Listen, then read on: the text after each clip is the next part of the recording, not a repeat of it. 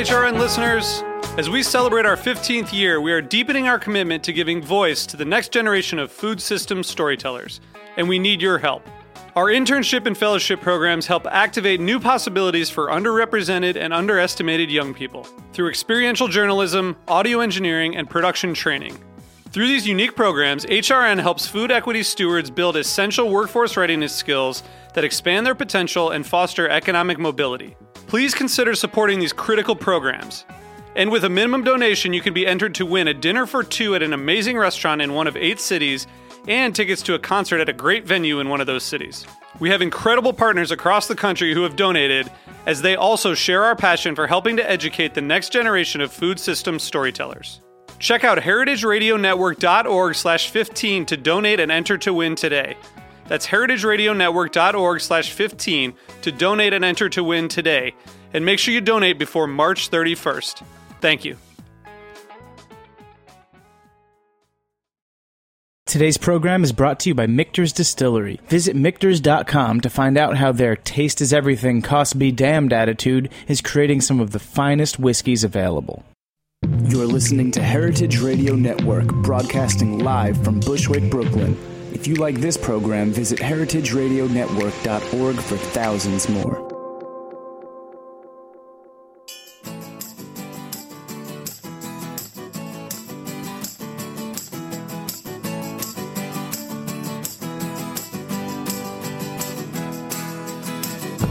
Good morning. You're listening to In the Drink on heritageradionetwork.org. I'm your host, Joe Campanale, and I am here today with Mr. Hugh Davies. He is the proprietor of the great Schramsberg Vineyards, um, uh, Napa Valley, California, making uh, what I think are the uh, pretty much the greatest American sparkling wines. Uh, I, I, remember just a, uh, a, few years back, I was uh, tasked with writing an article for the beverage media on California sparkling wines. Um, and I had organized. I'm sure he, he's heard me tell this story a few times, but I organized a big blind tasting for uh, all the California sparkling wines I could get, um, and there were there were quite a few tasty ones, uh, and I organized them by style, whether it was rosé, Blanc de Blanc, Blanc de Noir, and Boy Schramsberg uh, pretty much won in every category blind with all of our, our uh, industry friends. So that was uh, it was a fun time and just reconfirmed how much I love these wines and how excited I am to uh, have you on the show. Welcome, welcome, Hugh. Hey, thanks, Joe. Uh, that's a, that's a good story. I like it. Uh, so I'm I'm excited that the folks like the wines. that's our we aim to please. Nice. So uh, Schramsberg's an, an historic property uh, in the Napa Valley has been around uh, since the mid 19th century, uh, kind of a, uh, uh, an interrupted past, if you will. Um, uh, but it's really your parents who brought Schramsberg to the great recognition that it is uh, is today. Um, they purchased the vineyard in 1965 um, and completely restored the property. So they did such a good job, in fact, that it's been something that's been served to multiple presidents. Uh, can you tell us how did Schramsberg first get started being served to presidents. And has Barack Obama ever had uh, any Schramsberg? We've had a few uh, instances, I think four now, during the Obama administration that we're aware of um, that that have happened. At the initial time uh, when uh, one of our wines was served at a, an official White House function was actually in Beijing, China, and it was in 1972. Uh, my parents had started revived the old Schramsberg winery in the 60s in 1965, and at that time they would be the first to make Chardonnay and Pinot Noir based sparkling wines in this traditional, you know, bottle fermentation method, and uh, about seven years later, you know, I guess sometimes being the first is helpful. But Nixon had gone to China. There was a uh, a big toast of peace. We were still in in the midst of the Vietnamese conflict, and the Chinese were on one side and we were on the other. But they uh, they raised a glass to, to, to, peace, and as it turned out, as Barbara Walters would explain uh, the next day on the on the Today Show, that a little known sparkling wine, the Schramsberg Blanc de Blanc, had been served, and she showed a bottle on national television. That was good. That's pretty great. Uh, the the beginning of uh, mending of our relations with China.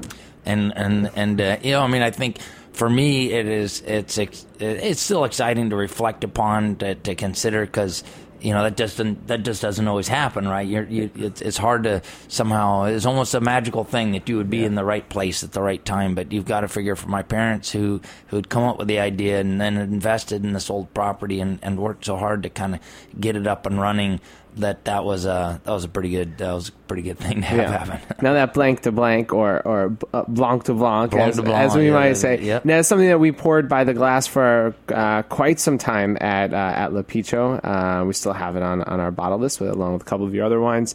Um, something that I really like. It's really in kind of a, a lean, crisp. Uh, dry style that I think uh, really is is very very food friendly. Pairs with with a lot of our dishes. Um, and has that always been the style? Have you guys changed through the years? I know with the Blanc de Noir, at least, it used to be Blanc de Gamay. Is that no? That was a third wine that, okay. that we made. Yeah, the the Cuvée de Gamay, um, which which is morphed really to what we do today, called the Brut Rosé. And so the rosé style is a lot more popular today than it was 10 years ago, not just for us, but for, for other producers uh, throughout the, the, the, globe. Certainly those who are marketing in the United States, the category is, is, uh, is popped uh, a little bit. But uh, the Blanc de Blanc, which uh, which you had done uh, uh by the glass, and we appreciate that, uh, is is a little is lighter in body than the other styles we do. It's 100% Chardonnay, and and so it's probably a little Chardonnay and Pinot are the two principal varieties we use. The the Pinot is a little more fleshy and, and, and juicy and round, whereas the, the Chardonnay is crisp and more citrusy and and, and, and tart and, and long on the finish too. That's a nice palate cleansing style.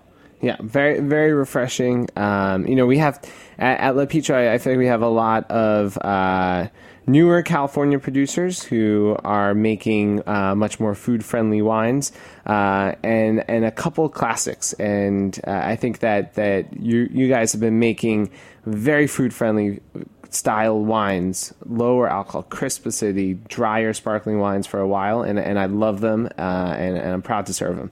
Awesome. Uh, no, that's uh, it. It does somewhat go with the territory. We're making a style that uh, is certainly similar to uh, champagne from France, where you, you use the Chardonnay and Pinot Noir grapes, and, and you, you pick the, the fruit at low sugars, and end up with a low alcohol wine with with a lot of acidity.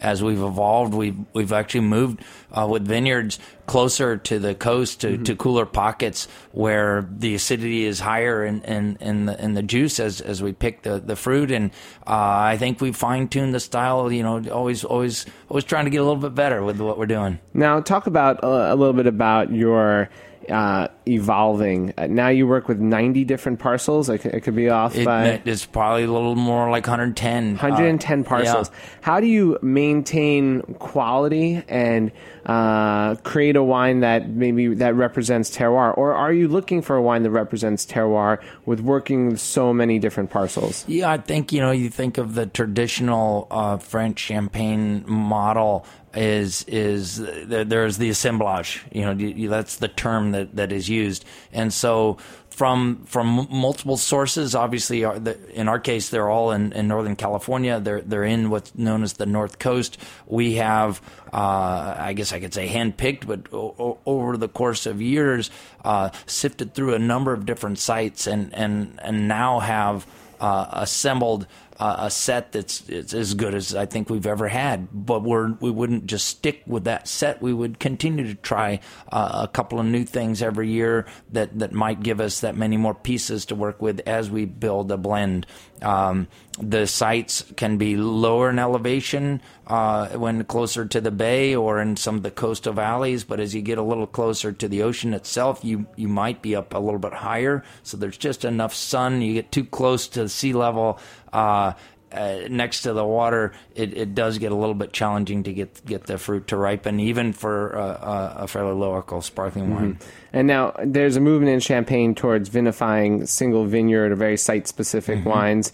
Uh, I would love to try a Schramsberg uh, single done, vineyard. Have you done it before? Yeah, no, yeah. we have a couple of, uh, of vineyard designate wines that we have done, and, and we're starting to hear people more, I'd say, in the uh, you know the wine media, uh, potentially some of the, the, the sommelier crowd. Uh, there's there is that interest in you know in tasting you know what that site tastes like. You know, just that just that block right there. I want to taste that one acre, um, and that's it. And so, uh, typically each year on a smaller scale, we're doing some vineyard designate. Uh, bottlings, and then they they come out uh, when they're typically five years old. Uh, they're not in broader distribution.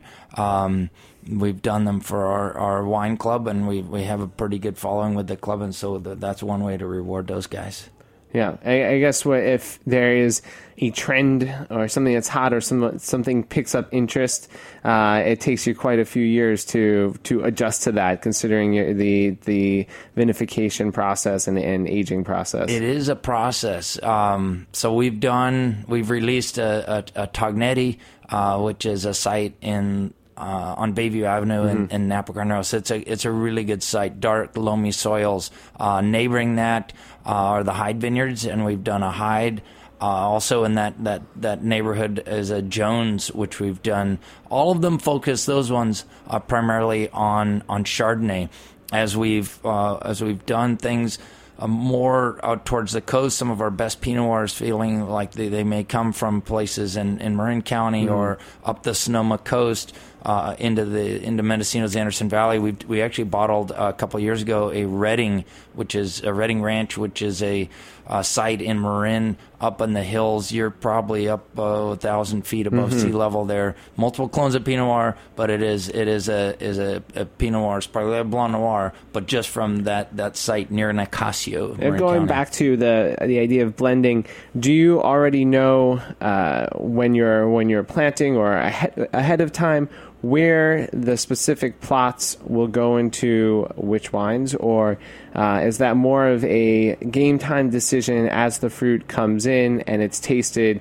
and then you further blend it off? I'm sure that the in, in terms of skin contact, the the red wines you have to make those decisions earlier on. I'd imagine. Yeah, the way we roll is that we uh, is that we'll make from you know over 100 different relatively small blocks. We're not a big big producer. We have national distribution, but we're we're still uh, you know relatively small in that regard. We have um, we have the ability to make maybe 200 and I think last year we made 275 individual base wines what's a base wine? It's it's the the the the Vin Tranquille. It's the it's the the, the the white wine, either made from the Chardonnay or Pinot Noir, uh, that is probably going to be sitting at about eleven and a half percent alcohol. It, it's crisp, it's tart, it's young. We do tank fermentations with with most of the volume, but we do a, a really deep set of barrel fermented wines as well. Some will go through malolactic fermentation, some won't, and so we have a really broad range of of components to work with. We think that's very exciting, and, and from the, the broad range of sites, it's only once we get to blending.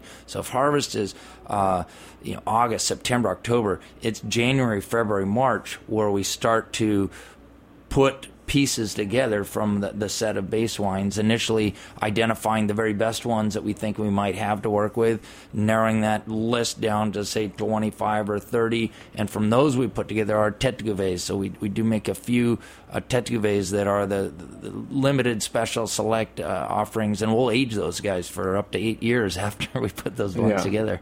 Uh, switching things up a little bit, can you tell us about a super fun, interesting, delicious domestic sparkling wine that you've had uh, that you did not make? Oh, that we did not make. That's a good question. Um, well, there are there are there are a number of, of really fine producers, and, and there are there are there are some new uh, you know smaller lots that we're starting to see. I, I think I probably think of you know some of the, the folks that have been around a little bit longer. Uh, for for you know maybe the best quality that I'm that I'm uh, I'm aware of, um, and and believe me, I don't I don't know everything. Right there, there, there there's there's probably something that is so outstanding that I've not yet tasted.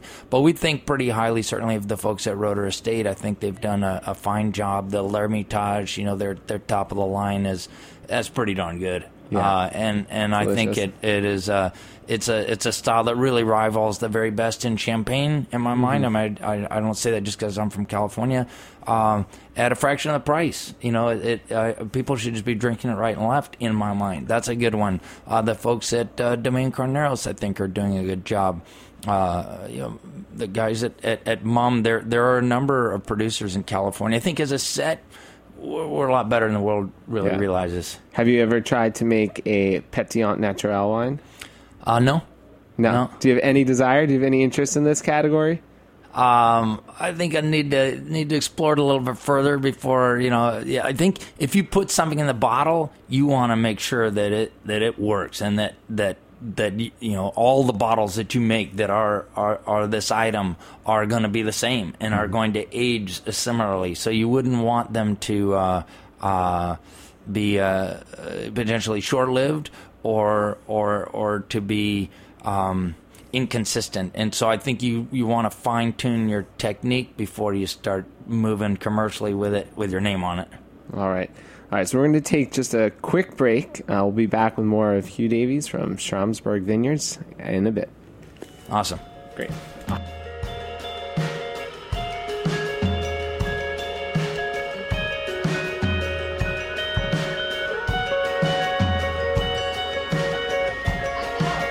You are listening to Let Me In by Snowmine here on the Heritage Radio Network.org.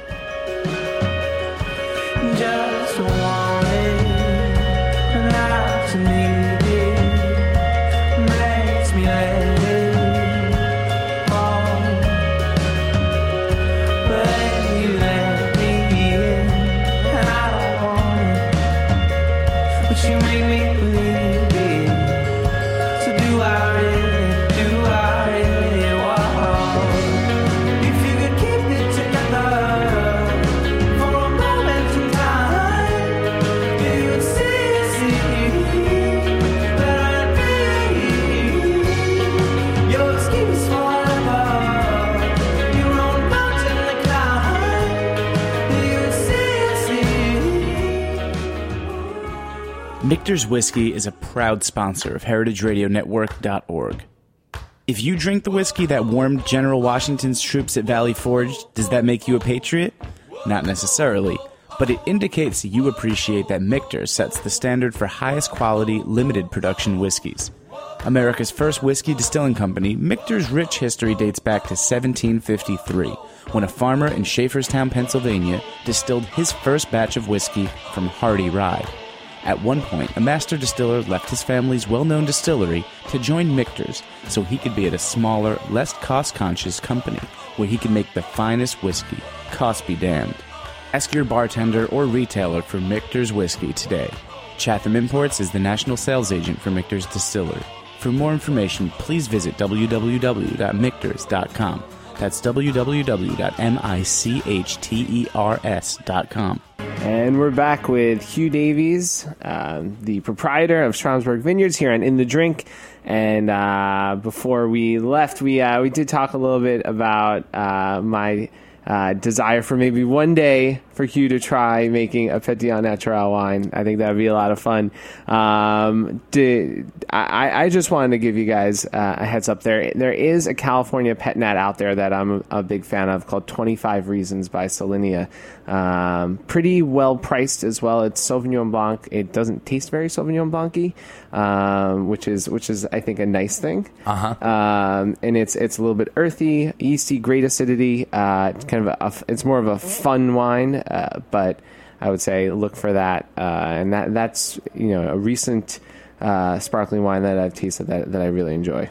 So look for that one. And it doesn't have to take that long to, to make it necessarily. Doesn't have to take uh, years to make it. Yeah, so that that's a nice thing. Yep. What what is your cellar like? How many bottles do you have in the various processes?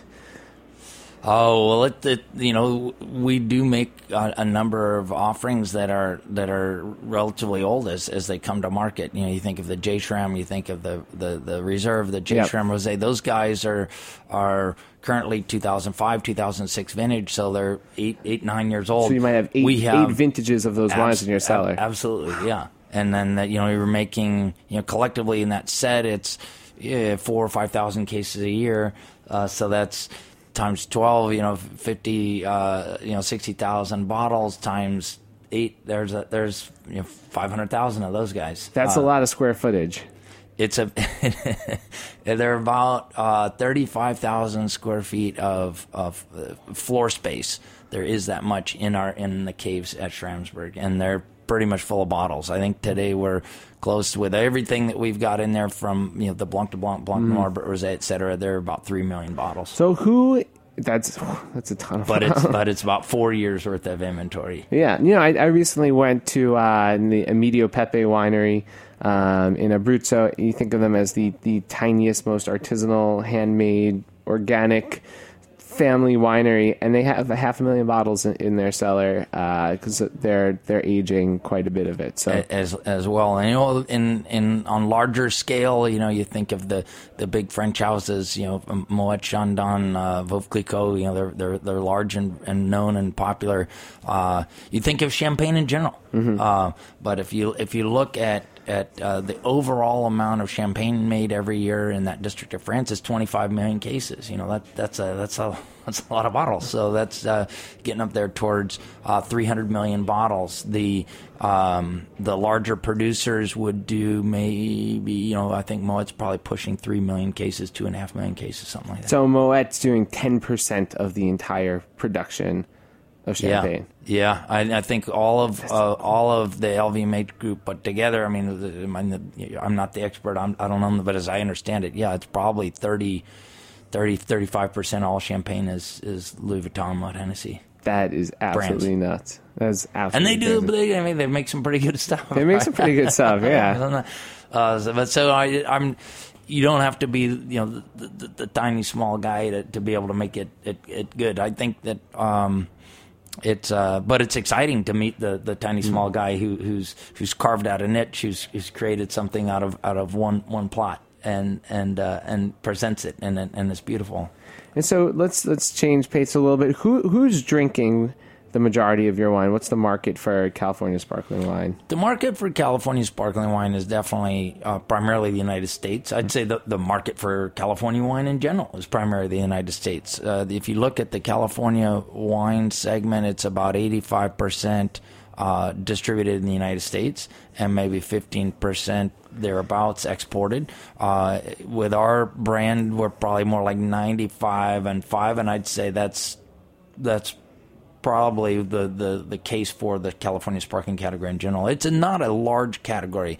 If you think of, well, there are different tiers, but if you think of the Chardonnay and Pinot Noir based bottle fermented, you know, kind of classic method sparklings like champagne, but, but in California, we're doing about a million cases collectively compared to the 25 million.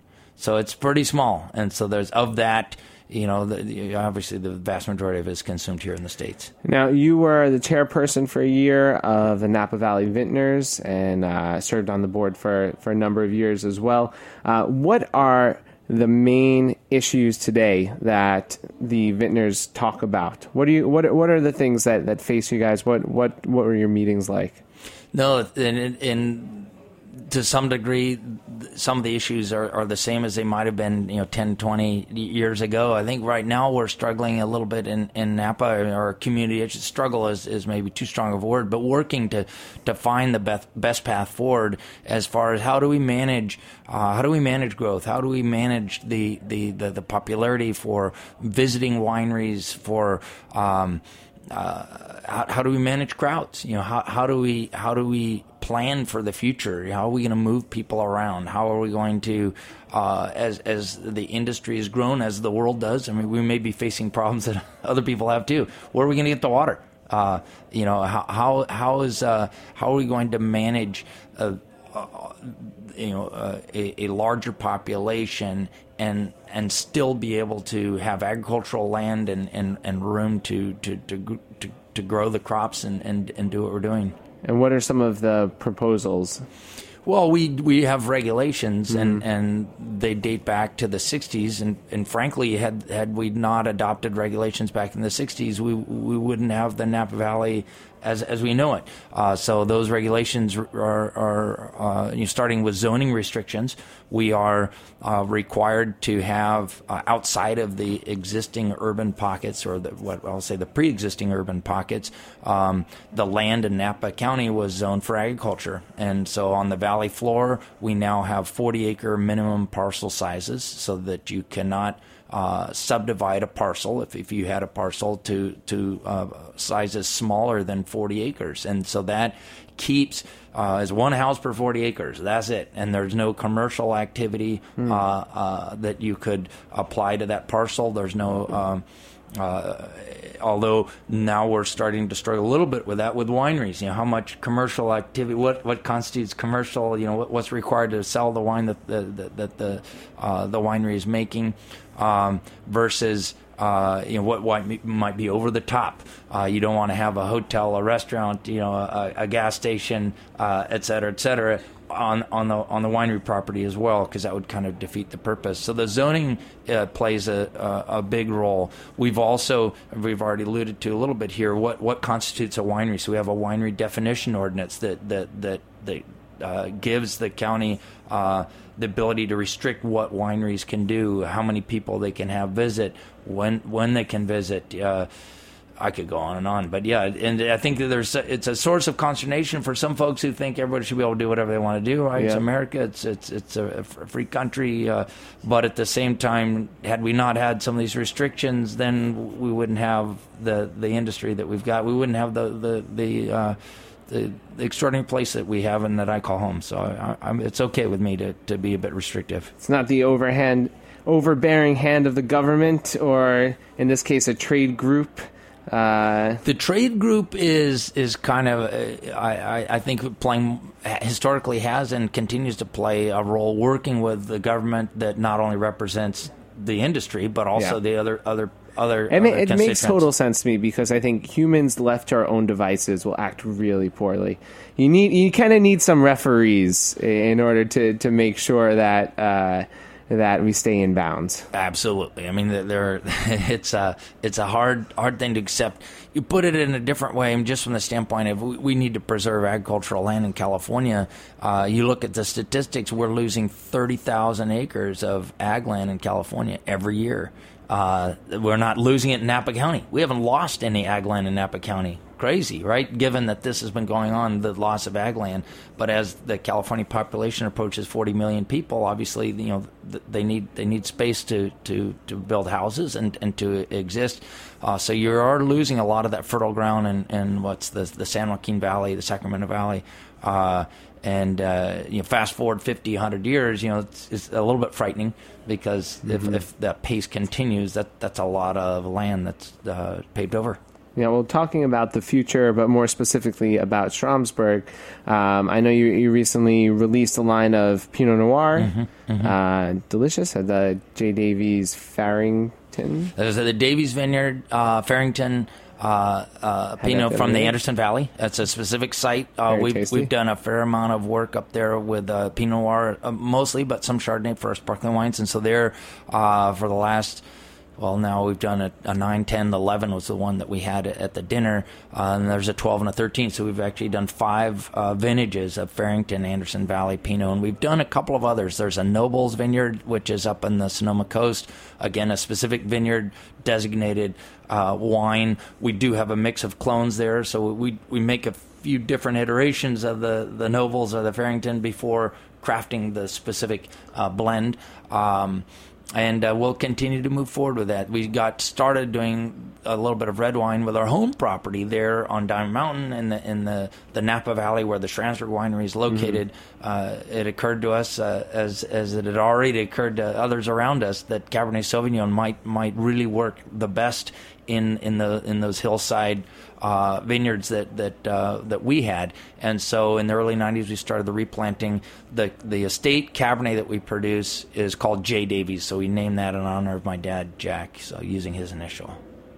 Also, the uh, the founder, Jay Schramm, right? Wasn't he? Uh, no, so the, the, it gets a little confusing. The the Shrams or the Shrams were there in the uh, the 1800s. Yeah. Uh, and then by, there was a guy Jacob Schramm, and so we Schramm. have he, he our- started. He wasn't he the guy. He started it. He started the he started the winery, and, and in 1862, the middle of the Civil Sure. War, there wasn't a, a whole lot going on out there in California. But he started it, so there is a little bit of a, a nexus, if you will. You know, the J Davies, you know, named after Jack Davies, but that's Cabernet, and the J Schram, which is our kind of signature best Blanc style, so Chardonnay based brut.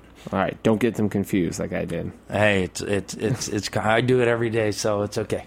Uh, do you have any interest in making a dry still uh, Chardonnay?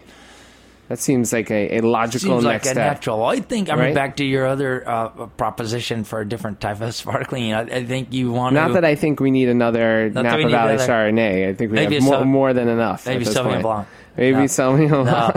uh, that might make Especially my, so- that might make my wife happy. She likes Sauvignon Blanc, but the the uh, I think we're gonna just take one step at a time, right? Yeah. I mean, we're we we are uh, we're working hard. We're we're we're we're enjoying what we do. Uh, it, it, it feels like it's really working, and um, you, you never say never, but for the time being, we're we're focused on on the, the uh, small amount of red wine activity with with Cab and Pinot, and then continuing to build upon our success with the sparkling. Well, as I said before, I think the sparkling wines are absolutely delicious, really, really incredible, and uh, part of the ever-changing history of, of California, uh, really historic state. So, I, I also I like thinking about that when uh, when drinking them. So that's fantastic, and it's great that, that we get to enjoy them, uh, probably in the greatest time they've they've ever been, and that's. Uh, in a large part due to uh, your work. So, thank, thank you you. very much. No, it's it's. Uh, I feel blessed. I'm I'm lucky to, to have the chance to uh, do do what I do. So I'm, I'm I appreciate your enthusiasm for, for what we're doing. All right, Hugh. It's been such a pleasure having you on the show. Uh, and thanks to all of you for listening. This has been In the Drink on heritageradionetwork.org.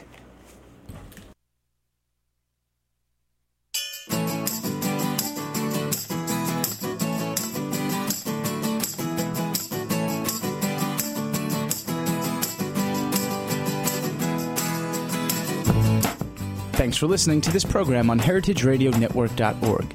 You can find all of our archived programs on our website or as podcasts in the iTunes Store by searching Heritage Radio Network. You can like us on Facebook and follow us on Twitter at heritage underscore radio. You can email us questions at any time at info at heritageradionetwork.org. Heritage Radio Network is a nonprofit organization. To donate and become a member, visit our website today. Thanks for listening.